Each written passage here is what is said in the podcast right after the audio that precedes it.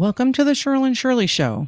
Today, Shirley and I interview Brent Jacobson. He is running for the 29th Senate District in the state of Wisconsin. A little bio before on Brent's website. A central Wisconsin native, Brent was raised on the values of hard work and dedication. After working his way through business school and law school, Brent soon returned to the community where he was raised and lives today with his wife and their daughter. Brent's community has put its trust in his leadership, electing him mayor four times and choosing him as its representative to the county board. Outside of his love for public service, Brent is a small business owner maintaining a full time law practice serving central Wisconsin. For more information on Brent Jacobson, go to www.jacobsonforsenate.com, and that's J A C O B S O N F O R S E N A T E.com. Thank you, and I hope you enjoy the following interview. All right, welcome to the Shirley Shirley Show. And today we have a great guest, Brent Jacobson. He's running for the 29th Senate District and he's also the mayor of Mosinee at this time. Welcome to the show, Brent. Thank you so much for having me. It's a pleasure to be here. Well, thanks. We're glad you're here. And we just really kind of want to see um, why you're running, find out what you do right now.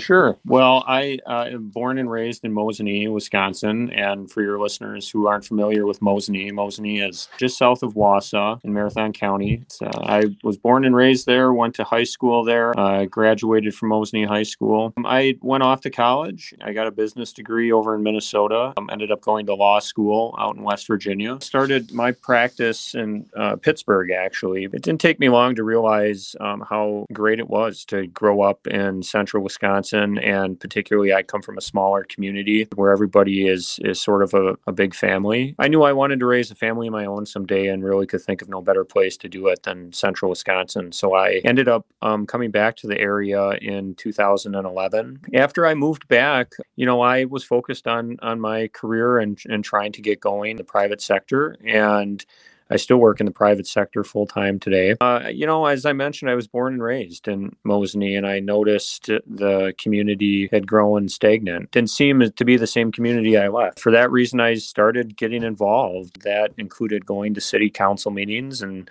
sitting in the back, uh, oftentimes the only member of the public that was there. Went for uh, quite some time to all their meetings, all their committee meetings. Really started taking an interest in some of the issues at the local government level. In 2015, I decided to run for mayor of Mosinee, and uh, it was a great experience. I got out and knocked on all the doors, talked to residents, and built a platform uh, by listening to my constituents, and uh, was very successful in that election. And I've been just honored to serve as mayor of Mosinee since 2015. I'm on my fourth term, actually. We have two year terms. I've also served on our um, Marathon County Board as a supervisor and some great work there. Uh, had some great committee assignments, made some great friends and partnerships. Uh, that's where we are at today. I still serve as the mayor of Mosinee. I still practice law full time in central Wisconsin, um, part owner in my law firm. Live uh, um, in Mosinee with my wife of it'll be seven years the day before the primary, happily married. We have a five and a half month old at home, so that makes life interesting. That's a, a little bit about me and my my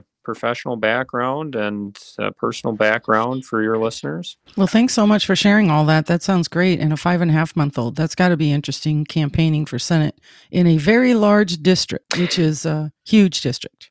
It is geographically very, very large and a lot of um, different communities to make it to. I am fortunate to have my number one supporter is my wife. Um, she is 100% behind me, has sacrificed so much for me to get into this race. Uh, particularly, you know, at the time I announced, uh, my uh, daughter was just uh, a couple days over a month old. So, you know, it was certainly a challenging time to decide to take on a task like running for the state Senate. But I knew it was the right choice uh, for a lot of reasons that hopefully we can get into as to why I think I would serve the constituents of the 29th very well in Madison. It just felt like we were at a time here in Wisconsin and, in fact, in our country where we need leaders who are willing to stand up, who have a strong conservative platform and are educated on the topics and want to just do good for the residents of the 29th. Well, let's jump into what are some of the reasons that, or what do you see you being able to do as my state senator because I live in the the northern part, I believe, of your district, the Hayward area, and you know we have some unique issues here. And what what do you see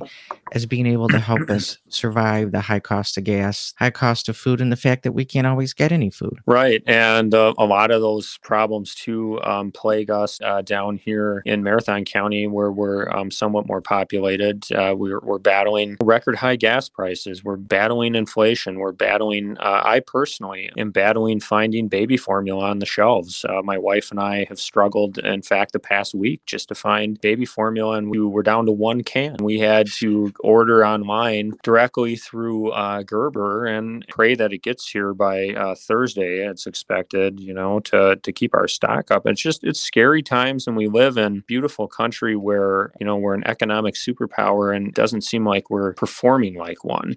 So to answer your question, a lot of the problems up there, I suspect, are ones that, that folks throughout the country share. But you have some unique problems. Uh, some of that having to do with geography. I mean, folks up in uh, the northern part of our state, I suspect, and I know from talking to folks up there, deal with issues like uh, finding qualified workers, finding workers, period. You deal with uh, trying to move your economy forward in a very rural part of our state. You know, you also deal with, you're no stranger to drug problems um, up in the northern part of our state that are tearing families apart. I know that from actually making a six hour round trip drive up to Hayward just to have one meeting uh, with Judge Yackel. Uh, sat down and talked with him about his caseload, the problems he sees in the system, you know, transcend the community and, and plague the community. So there are many, many things I'd like to work on to help the people in northern Wisconsin. Uh, one of them to help the economy, uh, which would help you folks just like many others, is repeal the personal income tax. We are a state that is struggling to compete economically with states like Florida, states like Texas that don't have a personal income tax. And why that's important is because you have many, many small businesses up there that, you know, if you go to your bar restaurant, if you go to your local salon, these folks are limited liability companies or limited liability partnerships. They're not stockholders with or a corporation with stockholders. Because of that, the income that they make passes through to their personal income tax return and they pay tax on that. Actually, they have to pay uh, even more tax because they have to pay double a FICA tax. The more that they're taxed, the less they can do in terms of hiring people, in terms of expanding their business and putting more money in their pocket to move it through the economy up there. That's why I intend to work on day one. It's not going to happen overnight to slowly cutting and eventually eliminating our personal income tax in the state of Wisconsin so we can be an economic competitor again. And I also uh, talked in this campaign about backing the badge. Uh, you'll hear a lot of candidates uh, talk about backing the badge. Well, to, to me, it's personal. I mean, I have family members who have served and are still to this day serving in law enforcement. You know, the drug problem is real. I talked uh, about this when I was recently up in Hayward, talking uh, or near Hayward. we were in a neighboring community, I believe, talking about some of the issues to residents up in northern Wisconsin. And on Fourth of July weekend, I rather than relax and kick back, I decided to ride along with one of our drug units here in Marathon County. Uh, the drug problem is real in Wisconsin, and it's even more real, I think, in the rural parts of our district because drug dealers and people who are peddling street drugs look for smaller communities where there's not uh, as large of a law enforcement contingent, there's not as many resources in terms of a drug unit, and there's housing that is affordable to the tune of paying cash that uh, they can operate a drug uh, platform out of. We need to get resources up in your area to combat that problem because it fuels crime, it breaks up families. It's just an, an overall major problem.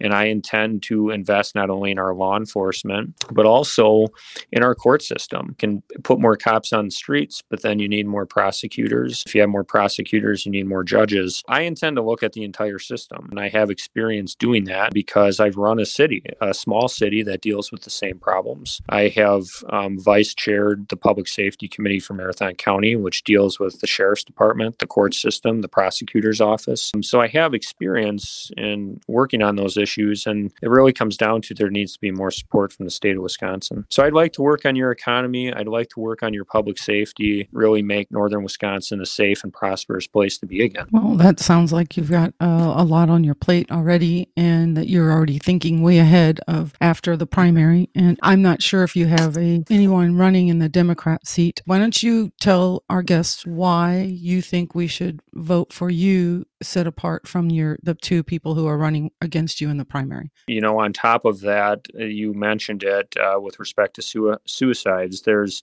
a mental health crisis that's plaguing the state and the country, and a lot of that existed before, but was exacerbated by COVID 19 and the shutdowns. You know, I can comment on further at some point, but were really, in my opinion, um, quite a mistake in how it was handled by our governor at the time. We have to learn from history to make sure that we're not in that position again. But to distinguish myself from my primary opponents, I have two in the race um, a gentleman from the central Wisconsin area as well, very near to my community, and a gentleman from Ladysmith. I have always, uh, when asked this question, if you don't campaign positively, uh, you know, it's unfortunate. I think it's a sign of desperation to go negative. Um, I will not do that. Um, in fact, in our in our party, um, we have a commandment, so to speak, that thou shall not speak ill of another Republican, and I just I simply won't. But I will distinguish myself on the positive notes, and that's experience and a platform. I believe the candidate in the race with the most experience, as I mentioned, I've successfully run a um, community for the past seven and a half years, or just shy of that since April of 2015. I've gained the trust and confidence of my constituents to be reelected four times uh, reelected three times, elected um, the first time and then reelected three times. I've gained their trust to serve on the Marathon County Board. In addition to that, I have a lot of committee assignments in those roles. I chair a planning commission, which deals with land use decisions. I've chaired a fire district, which is made up of several small townships and the city of Mosinee. We have to deal with fire and EMS problems and issues at the local level. And I've, uh, as I mentioned, vice chaired a public safety committee that deals with the court system, the DA DA's office, the sheriff's department. This experience that I've gained over the last seven plus years is going to be, I think, very beneficial to the 29th Senate District residents, and it distinguishes me from my competitors. I mean, they don't have that experience to talk about in this primary. And I also feel like I have a solid platform. I've tried to stay positive, and I have not heard as definitive a platform from my primary competitors. I mean, my platform's always been clear. That's back the badge, which I've talked about, get us back to work in this state by overhauling our unemployment insurance system, get our economy moving forward by things like repealing the personal income tax, cutting property taxes. I am very pro life, having a just over five month old at home. I was the first candidate in the race endorsed by Wisconsin Right to Life. I'm very pro Second Amendment. I've earned the highest rating from the National Rifle Association that can be given to a candidate who has not served in state office before. Those are things you're going to see me work on. I would be remiss remiss if I didn't mention school choice. I have been an advocate for universal school choice in the state of Wisconsin. So people at any income level can decide if they're not happy with the education their son or daughter is receiving in the public system to move their children out of that and into another option. I will be an advocate for school choice at any income level in the state of Wisconsin. And those are some key parts of my platform. I haven't heard a definitive platform necessarily from my competitors. I think that's important. That's a, dis- a distinguishing characteristic those are the things I believe sets us apart, and I hope that'll resonate with the voters in the August 9th primary. Oh, you had mentioned about getting rid of the personal income tax and lowering our property taxes. What would you do, or have you got a plan to supplement, keep that revenue stream coming from somewhere to support the state? Right. Um, there's a lot of people that like to talk about repealing the personal income tax. You know, it's an adult question and an adult answer that's necessary because uh, over half of the state's revenue and the general purpose fund comes from the personal income tax. So, as I mentioned at the beginning, that's not something that's going to happen overnight. It's going to take slow repeals over time. And that's not because I don't want to get to the finish line fast, but it's practical that this has to be done in increments. And one thing I have as first target is moving to a flat tax in the state of Wisconsin. And a flat tax of something, for instance, like 3% would flatten all rates to 3%. You know, depending on how many exemptions you want to retain, could cost anywhere from 3.8 uh, to just under 5 billion annually. Now, when you're talking about a state budget that's um, well over 80 billion dollars biannually at this point, that's something that is doable. As the benefit of moving incrementally um, with something like starting with working towards a flat tax to an eventual full repeal is that as these cuts come into place, the science of economics should tell us that our economy should grow, right? That's why we're doing it. And with that, we should see increased revenues in the state in the form of sales tax.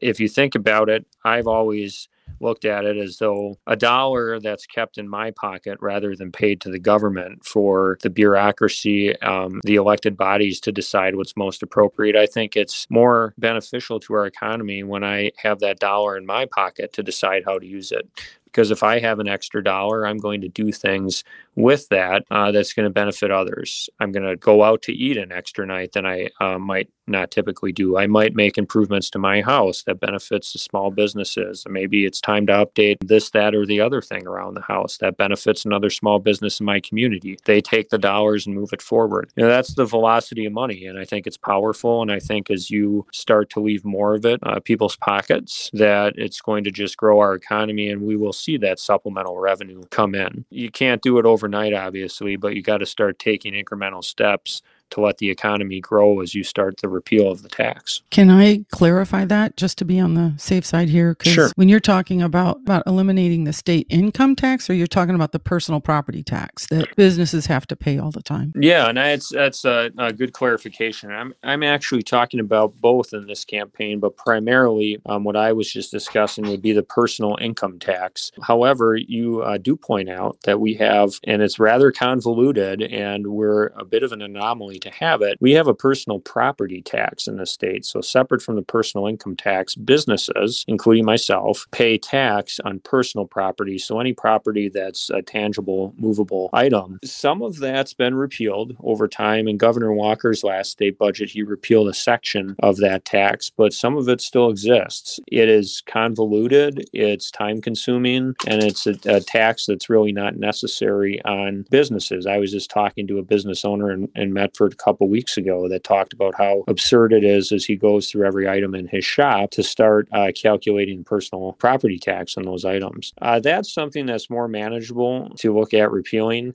What you have to deal with is local governments who are on the receiving end of that tax because that tax actually goes to the local government as opposed to the state. And they have to find out at their level how they're going to make up the difference. In the past, the states backfilled it, but we have to get to a point where municipalities have to learn how to supplement supplement um, if that tax is going to be repealed because repealing it and backfilling it basically means the money still has to come from somewhere. In this instance, it's come from the state. Well, thanks for clarifying that.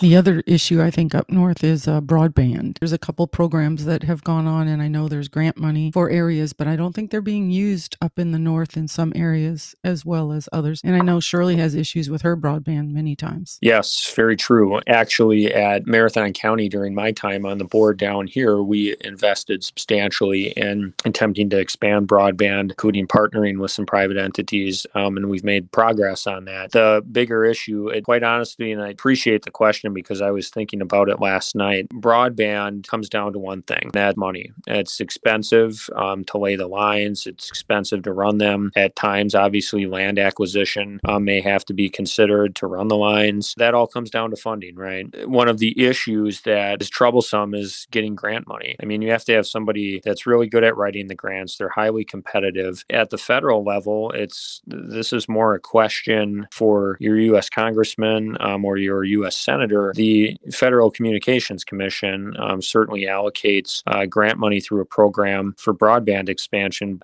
As one article put it, you probably have a better chance at getting your son or daughter into Harvard than actually securing grant money from the FCC under their rather strict requirements. I think the state needs to step up. Um, the state has been putting some investment, some dollars at it, but it's not enough. You know, I'm not a big fan of government spending. I am a fan of spending when it's done to um, create more economic activity. And look at some of the rural farmers in even my area that um, have a hard time uh, getting onto Wi Fi to upload things for their business because they just don't have that connection. They're trying to rely on a dish service with um, a limited amount of capacity. You know, it affects their business, it wastes their time. Their children, um, who in this day and age get a lot of their materials online as opposed to a good old fashioned textbook, rely on internet. And we really need to find a way. No one should have to send their son or daughter to sit outside um, a Starbucks or a, a, McDonald's and, and try and use their Wi-Fi to uh, get their schoolwork done. And that's it, what it really comes down to is the state is going to have to seriously consider in the next state budget. Are we going to do window dressing with broadband and throw a little bit here, a little bit there? Or are we going to really get aggressive on this and move forward? Geography is destiny, and we are a very rural state when you get uh, north of central Wisconsin, and we have to just put the money where the mouth is on that one. And I certainly intend to be an advocate for rural broadband expansion when I'm in the legislature. And it's a bipartisan issue. Um, there should be no partisanship about that um, and investing in broadband. Going with the broadband and the schools, how did you feel when COVID hit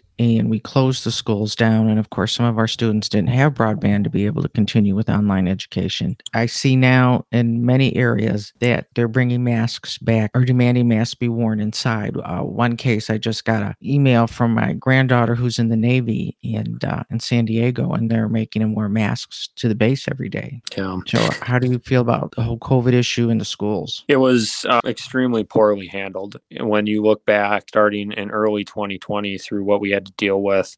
Initially, you shut the schools down and you fuel a mental health crisis among our students. When you take people out of interaction with their classmates at that stage of their life, you are doing so much mental harm to them.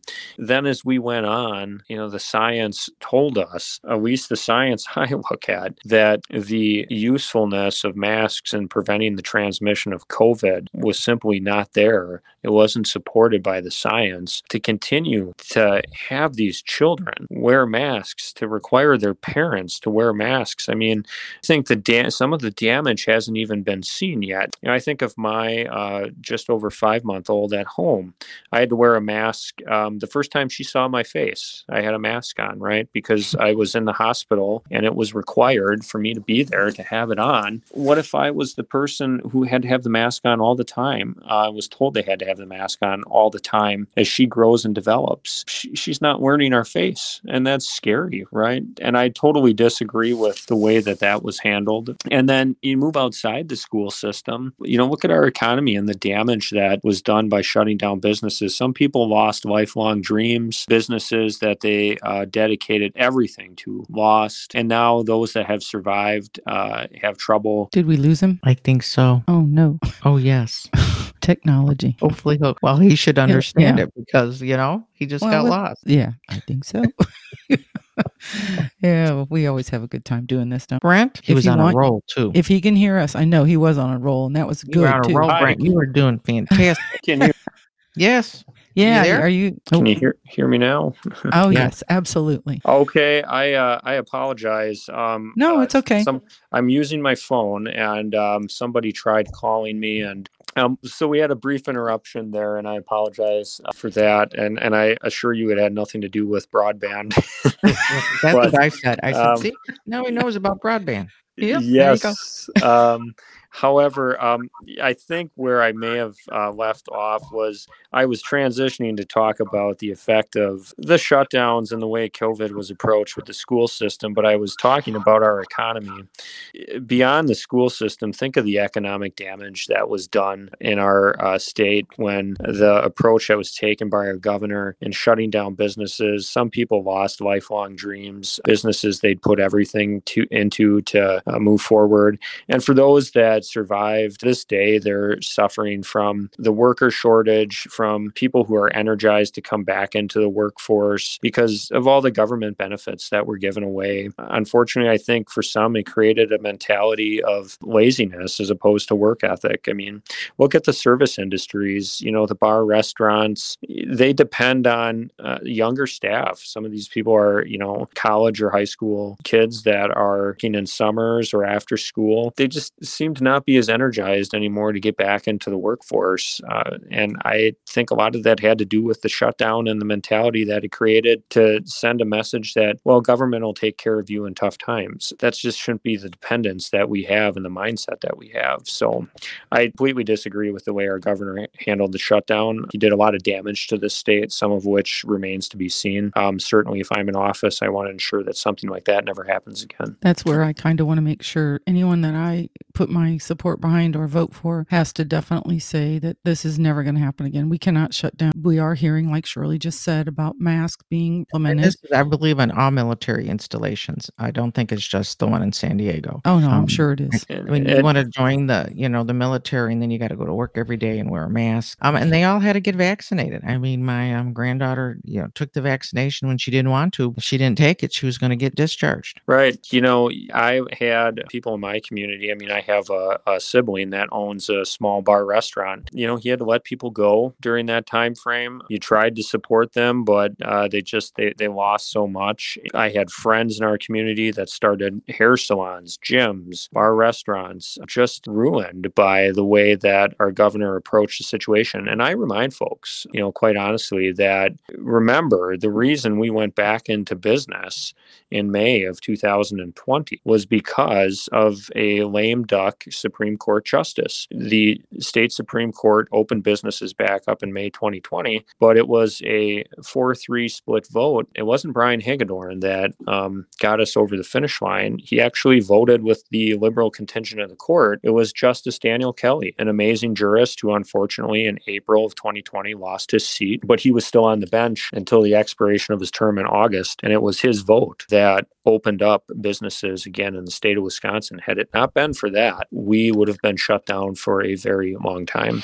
Well, I think what's really sad about all of it is that it was made political. It wasn't about science, it wasn't about the data, it wasn't really about what was going on. It was political. It was definitely a division. It's very, very sad to see that happen and ruin people's lives. I don't want to ever see that again, and I don't want to ever see businesses closed. If you don't want to go to that business because they didn't require a mask or they're open, then you didn't have to. If you want to, then you want to be able to do that. And, and that I just think the, it's wrong. I, I agree completely. And that was the approach that my community took as mayor. I mean, I did not overstep my bounds. Certainly, there's state law that uh, would have allowed me technically to issue emergency orders at even the local level and shut things down. I didn't do that. Um, we were one of the only communities in central Wisconsin that attempted to carry on with life through that summer. We had our Fourth of July festivities. People who felt safe and attended attended. We had other community festivities. We got through it. Um, in fact, we have a very conservative school board in my district that was one of the few in September 2020 that opened schools up in person. You know, I think that speaks a little bit to my experience and my background and the approach that I would take uh, because that's how I handled the pandemic in my community. I wasn't going to allow business owners to lose everything or children to suffer um, mental health crises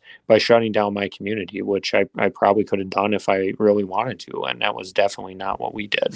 Kudos for that. Is there anything that you have in particular that you would like to talk about? Just to remind uh, voters of the August 9th primary, that's for Senate District 29. And I really encourage folks to do their research um, in addition to, to listening to this interview, which has been great, to uh, check out my website, which is jacobsonforsenate.com. So it's J A C O B S O N for Senate.com. And we're also active on Facebook, post about issues, um, events that uh, we're going to be attending or having. So Facebook is a nice way to, to find us at Brent Jacobson for State Senate. Um, if listeners have questions that weren't answered during this program, there is a contact form, of course, on our website. Please send us questions and or through Facebook. Some people like Facebook Messenger, um, and I get questions on there. I'm more than happy to answer them. Make sure you're you're well informed when you have to make a decision on August 9th, but I would be honored if you're listening to have your vote in the August 9th primary. You've been listening to the Cheryl and Shirley Show, and we've had a nice interview with Brent Jacobson. So we are signing off. Everybody have a great day. Over and out.